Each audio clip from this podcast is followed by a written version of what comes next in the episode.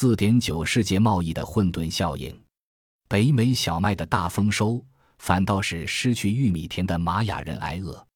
混沌理论认为，亚马孙流域一只蝴蝶拍动起纤纤翅膀，能造成印度的季风，也就是说，行动可能带给远处完全意想不到的后果。美国的小麦农就是如此，他们以最现代化的机械设备开垦中西部，在不知情下。无意中使墨西哥热带地区的玛雅印第安人沦入残酷古老奴隶制的掌控。芝加哥周边的大西部于19世纪遭征服，开垦为田地。当时，拓殖者发现这处平坦无数的辽阔草原是种谷物的绝佳地点。雨量丰沛时，这块处女地的作物产量惊人，但要将丰收的物产运到东海岸或海外的城市消费者手上。仍是一大难题。要到铁路网和运河将位于大湖区、密西西比河流域和更西边地区的零散农田连接起来，这问题才解决。美国大西部的农业几乎从一开始就走资本主义路子，土地由大型土地公司勘测过后，以至少一百六十英亩为单位，分割成无数块，一一卖出。那些公司并放款给外地来的开垦者，这些背负债务的农民得将收成卖到市场，以支付债务的利息。为此，他们想方设法增加收成，利润挂帅。世上第一个大宗商品市场和第一个期货市场都在芝加哥诞生，也就绝非偶然。这些资本主义农民理解到。土地如此肥沃，又相对较便宜，因此开垦的土地愈多，获利就愈大。问题在于人力。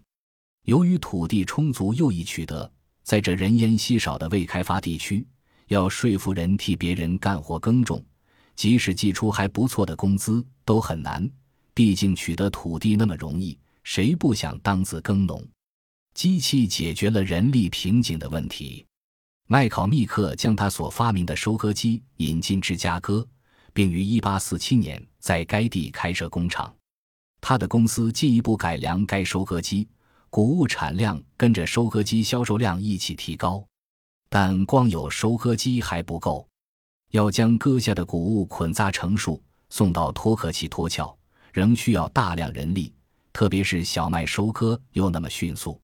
另一位发明家阿普比解决了这个问题，他于1878年发明了机械式扎捆器，进而促成割捆机的诞生。这种匠心独具的机器能将割下来的谷物集拢、捆扎、装载运走。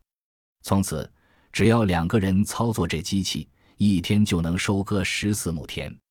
于是。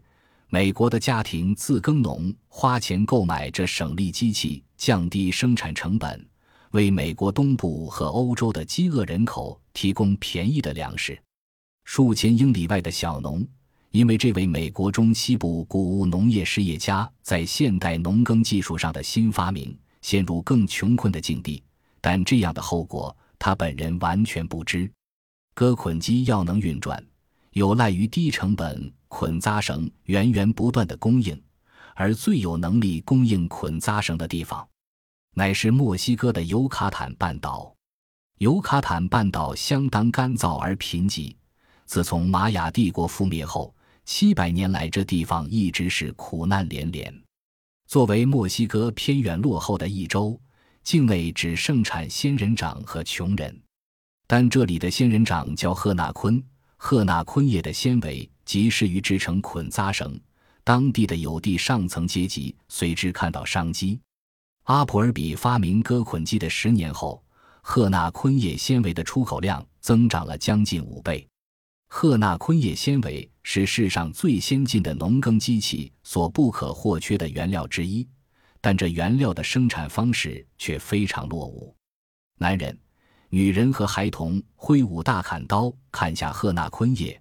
装上手推车，然后推着重重的手推车到简陋的去皮机那里，将纤维从肉质中分离。除了用以运出这吃重产品的铁路支线，即未用到现代科技。数万名当地玛雅印第安人，或因为要以劳役抵债，或因为遭威胁要征召入伍，被迫从事这吃力工作。其他玛雅印第安人则遭种植园主夺取土地，失去土地后，他们就只能在种植园里工作。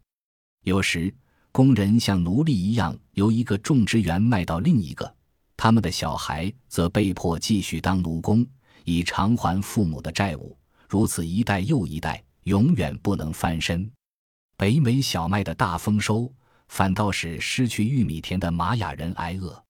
最惨无人道的奴役事件，发生在墨西哥北部索诺拉州的雅基族印第安人。他们与有意仿效美国中西部农民的墨西哥农民发生土地纠纷，随之遭墨西哥军队追捕，然后上铐押送到尤卡坦半岛的赫纳昆田。